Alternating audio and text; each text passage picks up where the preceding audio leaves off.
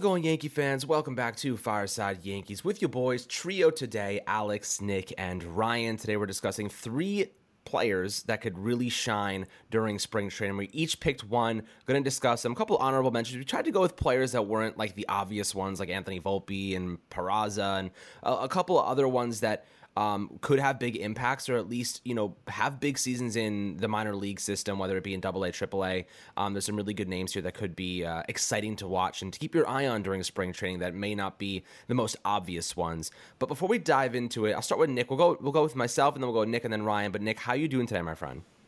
I'm doing quite well today. Um, I woke up to see another Jose Canseco challenging Aaron Judge to a home run derby tweet. So that's only the 400th time he's tried that. So that was pretty fun to see. Um, and honestly, I'm just we're, we're getting so close to baseball. I think I've said this like every episode now, but we're getting so close to baseball returning that I can just taste it. It's palpable. So I'm I'm getting by. Um, but this this month of January just continues to move at a snail's pace, like Josh Donaldson around the bases.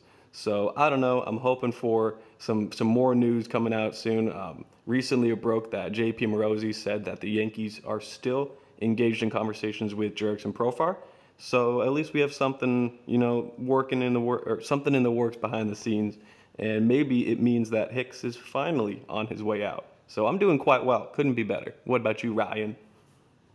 Doing all right. You know, ultimately, again, as you mentioned, the closer we get to baseball, the uh, better my mood is. Right. Uh, this is kind of a lull for for like most people who are huge baseball fans. Uh, we've got the NFL playoffs going on, but it's one game every week, so it's between those games. There's really not much to look forward to. So I, am excited for us to be able to get closer, at least spring training or pitchers and catchers reporting. I'm dying for baseball at this point.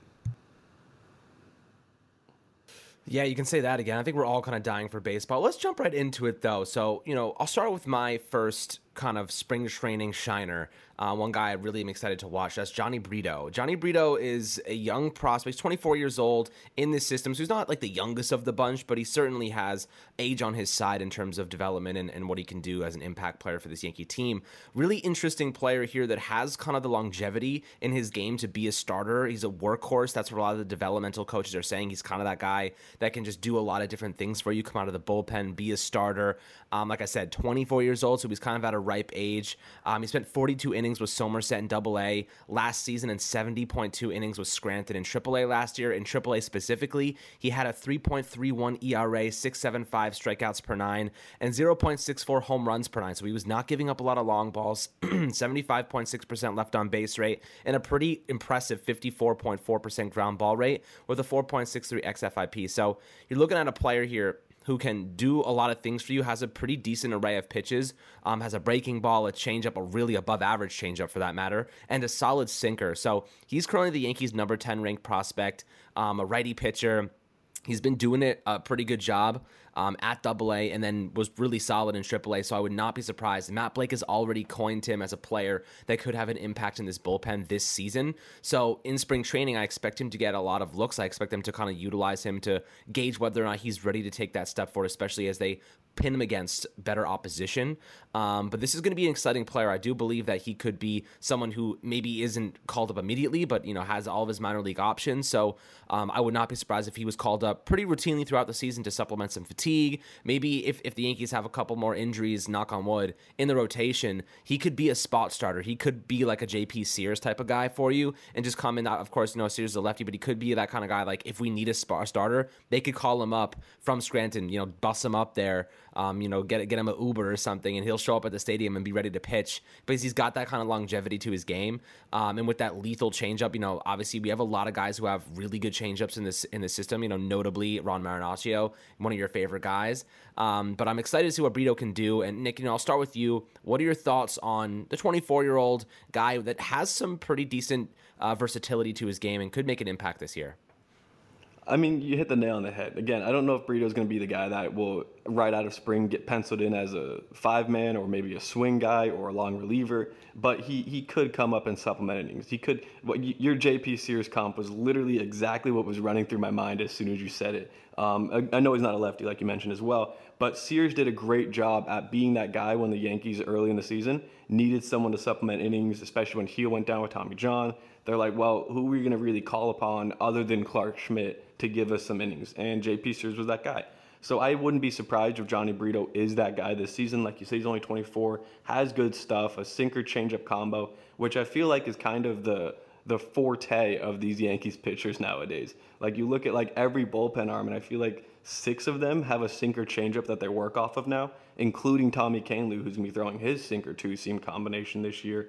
It's not like the sinker two seam two pitches, but like it's a one pitch combo that he's mixed up. So I think that his makeup and his array of pitches will will allow for him to have some success at the major league level. It just remains to be seen if he can kind of keep that success that he found when he made that jump from Double A to Triple A in that jump from Triple A to the majors. Um, I don't know if he's going to be one of those guys that will see 70, 80 innings because that's a lot to ask for out of a guy like that. But he could easily see 40 45 innings, start a couple of games here and there. And like you said, knock on wood, but assuming the Yankees do have some more injuries, he will absolutely be able to come up and make some sort of an impact. So I, I do really like Jhony Brito. There's a lot of pitchers in Double A AA and Triple A that I have my eye on. He's one of them for sure, and the other one would be Carson Coleman. But I don't know, man. It's it's the Yankees have a lot of talent and a lot of depth, and he's one of those guys. Yeah, so the way I look at Jhony Brito is, well, I, think of him as, I mean, I know JP Sears is the comparison that we're thinking of off the top of our heads, but I kind of have this weird feeling with Brito that he can be, uh, you know, the while the, the XFIP and, and the strikeout to walk rates aren't as promising, I have a weird feeling about his ability to just put up strong run prevention despite not getting a lot of whiffs. Uh, I, have talked about, you know, pitches that are BABIP suppressors or, you know, pitches that t- typically uh, is are hard to generate hits off of. You know, you think cutters, change changeups, sinkers are part of this as well when located correctly. Uh, Brito has consistently run low BABIPs against. If you look at his uh, his numbers in AAA, it's not at 300 his BABIP. It's it's well below league average. And while most people might look at that and say he's lucky, uh, I do think there's an aspect of launch angle management here, right? And just being able to throw pitches that you really are going to struggle to generate hard contact off of. If you think of a four seam fastball, or you know even a poorly located sinker, a dead zone fastball, you know a sinker that doesn't really dip a lot, or a four four seam fastball doesn't have a lot of carry. Those are easy pitches to hit, right? We we see te- there are plenty of pitchers with really good stuff, or you know high velocity, or you know we look at and say, hey, maybe this guy can make an impact at the major league level, and they just get tattooed. They give up a bunch of hits left and right, and you're like, why is this happening? Well, if your pitch arsenal, your pitch mix doesn't doesn't have uh, the requisite pitches needed to uh, generate soft contact,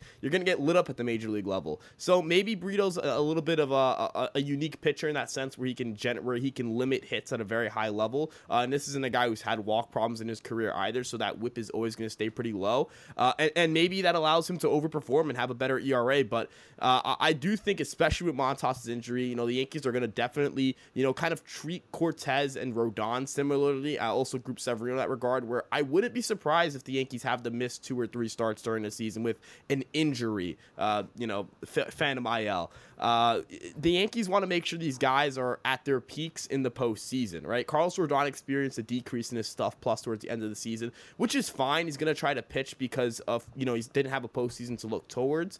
Uh, you know, the Yankees with Severino, they severely limited his innings so that he can make sure his stuff plus was the best it could be in the postseason. He was throwing absolute gas. His his best pitch, his best stuff plus numbers since 2017, 2018, you know, back when he was, you know, consistently competing for a Cy Young award, came towards the end of that season. So, uh, and Cortes as well. I imagine if Cortes didn't have that Phantom IL, then he might have run into some fatigue uh, issues uh, late in the season. And I know he had that injury uh, against the Astros in the ALCS. So I think the Yankees are going to try to be careful with their with their pitching staff, and, and rightfully so. Gerrit Cole, Gerrit Cole's their workhorse that they're going to push, you know, for 32, maybe even 33 starts. But Brito's definitely one of the next guys up, even with Germán and Schmidt in the fold.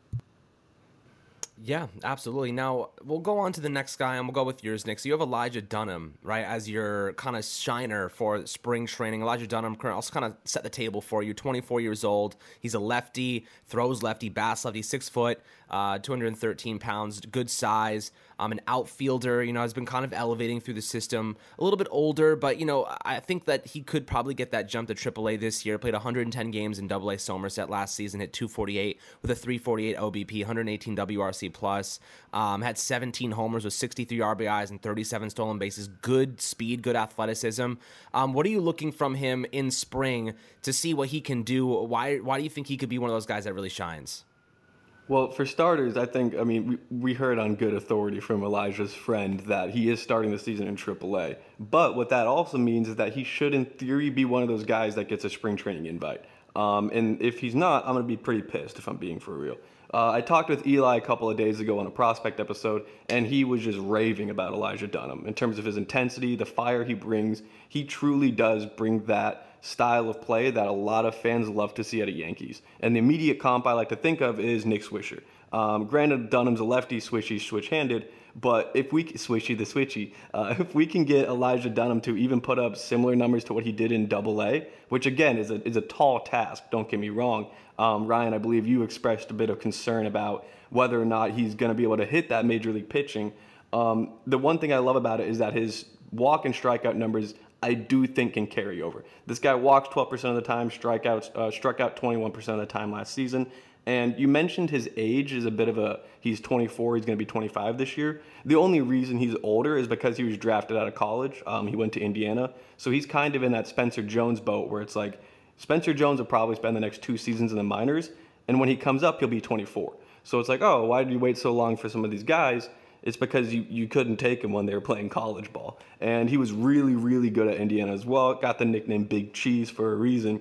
And the one thing I love about Dunham is like you said, 17 home runs, 37 steals. If you could get Dunham to play, if you give him 300 at bats, 350 at bats, he could probably be a 15 and 15 guy over the course of a season, which is crazy to me. And you said he's only six feet tall. He's not the biggest guy, but he gets so much power and generated speed from his swing because he uses a lot of torque in his approach. A lot of people like to say do away with the leg kick, but for Elijah Dunham, it gives him some of his oomph. Some of the best players in baseball have maintained a leg kick. I mean, look at A Rod. Alex Rodriguez had one of the most notable leg kicks of all time, and he hit 697 home runs.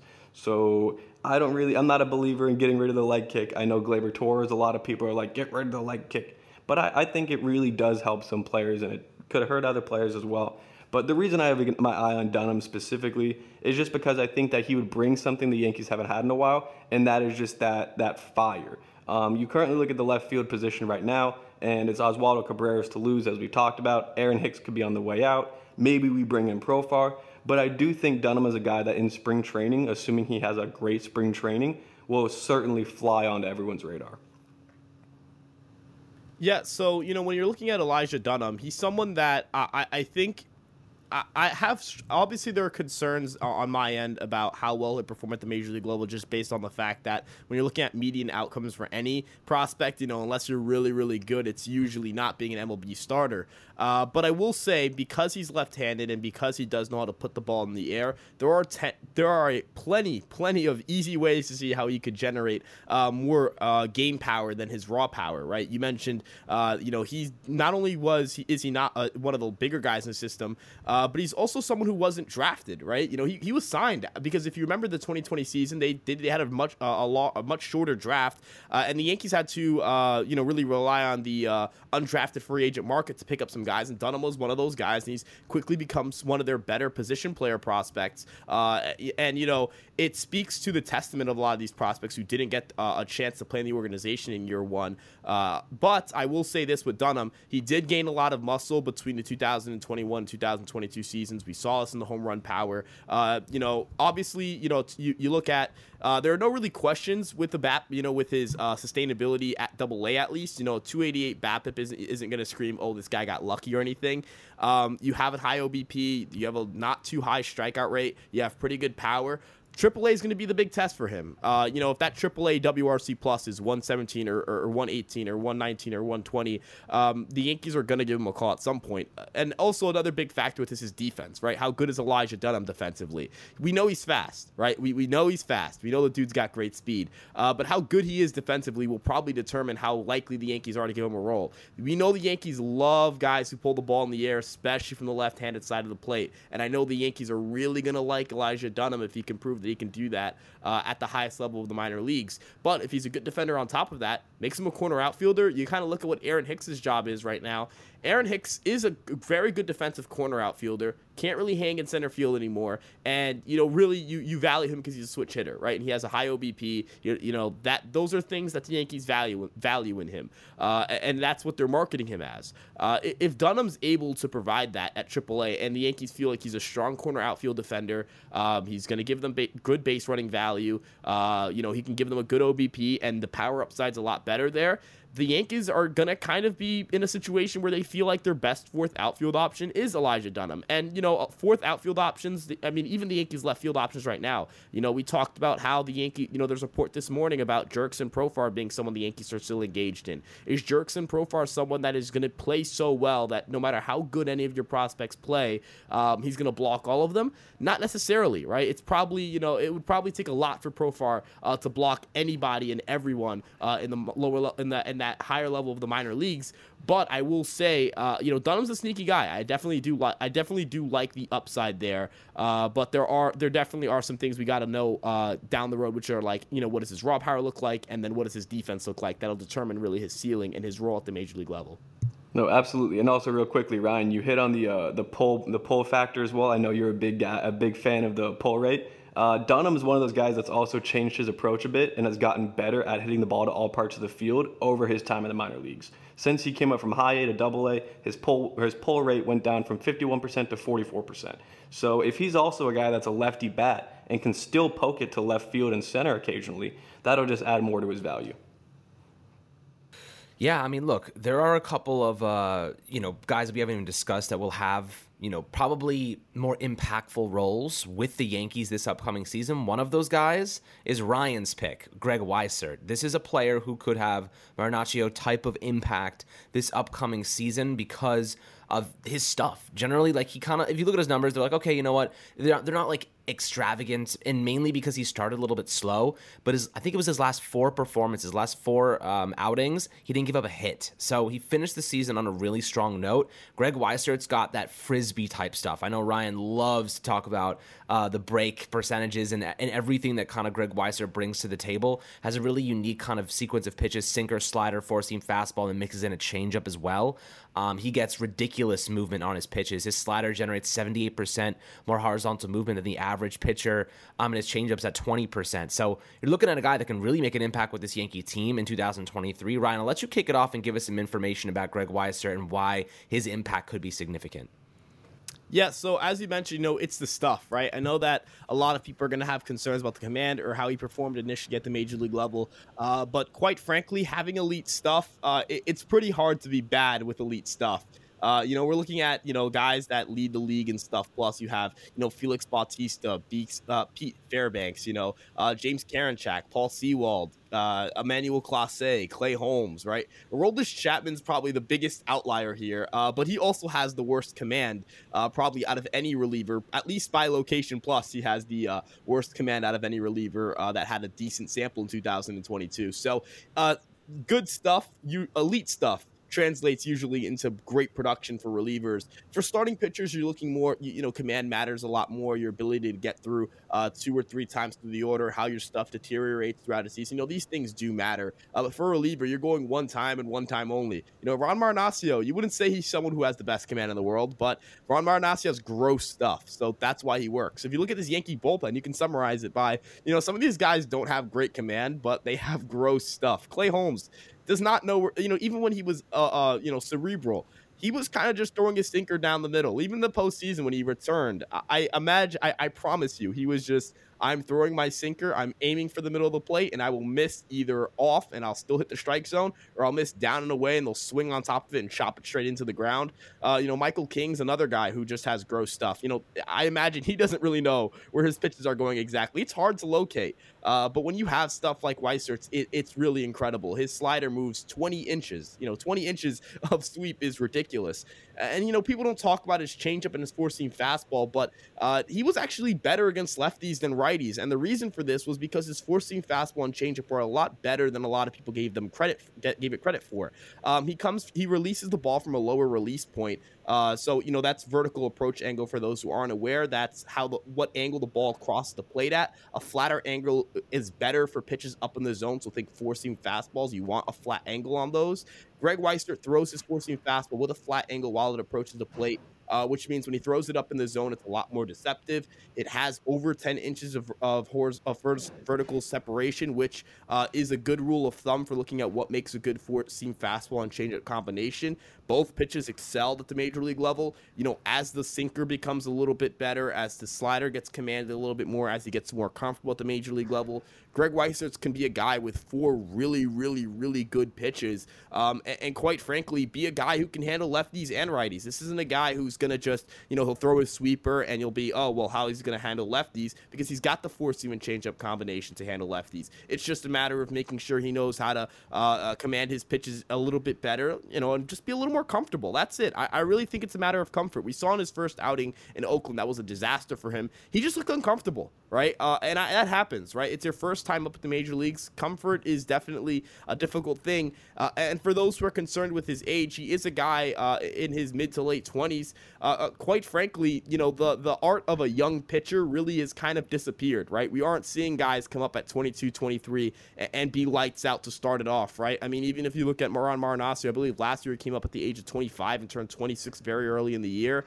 Uh, you know, if you look at guys like Michael King, he didn't really blossom until his age 27, 28 season. Clay Holmes, when he came to the Yankees, was 27 or 28. Uh, you know, Wandy Peralta is 30, right? You know, Jonathan Loaisiga is really the only guy who I can remember that came up very young for the Yankees. Uh, and even then, he didn't really find himself until his mid 20s uh, as a reliever. So, you know, this thing, this, this type of stuff takes time. And, and I think Greg Weissert is someone that, you know, the Yankees are going to have that eighth bullpen spot open. I know Michael King might not be ready for opening day. So, uh, you know, that eighth bullpen spot, you look looking at a competition where and Montas is out, so one of the guys in Schmidt or Germán are going to be moved into the starting rotation he's going to have a chance to make this bullpen. Uh, he's on the 40 man roster. He's got options, yes, but there aren't a lot of guys left on the roster who don't have options that that you know need to be moved or you know anchor down spots in the bullpen. So quite frankly, he's got a pretty good shot to make the team if he just has a pretty good spring training. And I think that this is going to be spring, a good spring training for him. Uh, hopefully, you know he ends up making the team because I'm very excited about what he can do next season.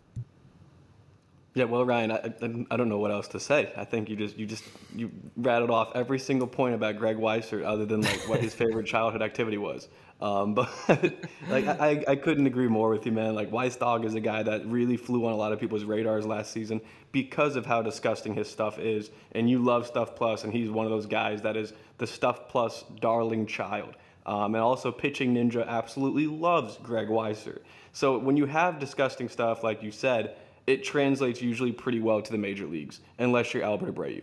Um, had to throw that one in there for you, Ryan. I had Albert to throw that Abreu, one. Albert Abreu had a 3-1 ERA at the Yankees and a sub 3 FIP, and when he's good next year, I'm gonna be right. The only reason I didn't include him because he's no longer a prospect. The only yeah, if, I was gonna say Weissert would take his spot, Ryan if this was an episode strictly about which players, Nick, why did you do this? have something to prove next year in spring training, I would have included Albert Abreu, but this was strictly prospects. But I will be. Nick just hit Ryan where it hurts. I will Ryan's like, right like biting his, like I'm biting ready, his tongue, I'm ready to be right. I'm ready. Grinding his teeth.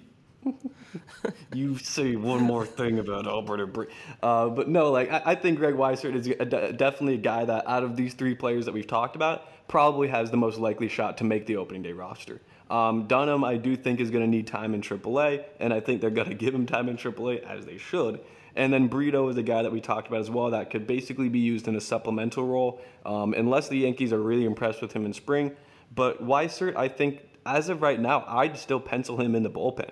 Um, I know I just took a little shot at Albert Abreu, but if we're being honest, it's probably that one spot that's going to be up for grabs because the rest of the bullpen's pretty much chiseled out, especially seeing that Trivino got $4 million so he's probably a guy that the Yankees are like, all right, dude, you're for sure part of the bullpen. And I'm fine with that. Sweet Lou is great with the Yankees last season. Um, so mm-hmm. I think Weissert, if he can work on his command a bit, feel a bit more comfortable throwing that fastball and working off of it, then I think he's a guy that's going to be a namestay in the bullpen for a couple more years at least. Absolutely. I think you're right. And and he's a guy that's going to make an impact this year and it's going to be pretty prevalent. We're going to see him heavily involved. So, I'm very curious to hear your thoughts guys in the YouTube comments about some uh, prospects or players that you might be looking at during spring training. We wanted to pick some guys that maybe not a lot of people are talking about or thinking about um, and, and, kind of keeping an eye on those. But of course, we do have Volpe, we do have Peraza, Cabrera at the top of our minds, and are very excited to see them as well. But always happy to hear perspectives below in the YouTube comments. Make sure to have a fantastic rest of your day. Like and subscribe as always, and we'll catch you guys on the next Fireside Yankees episode.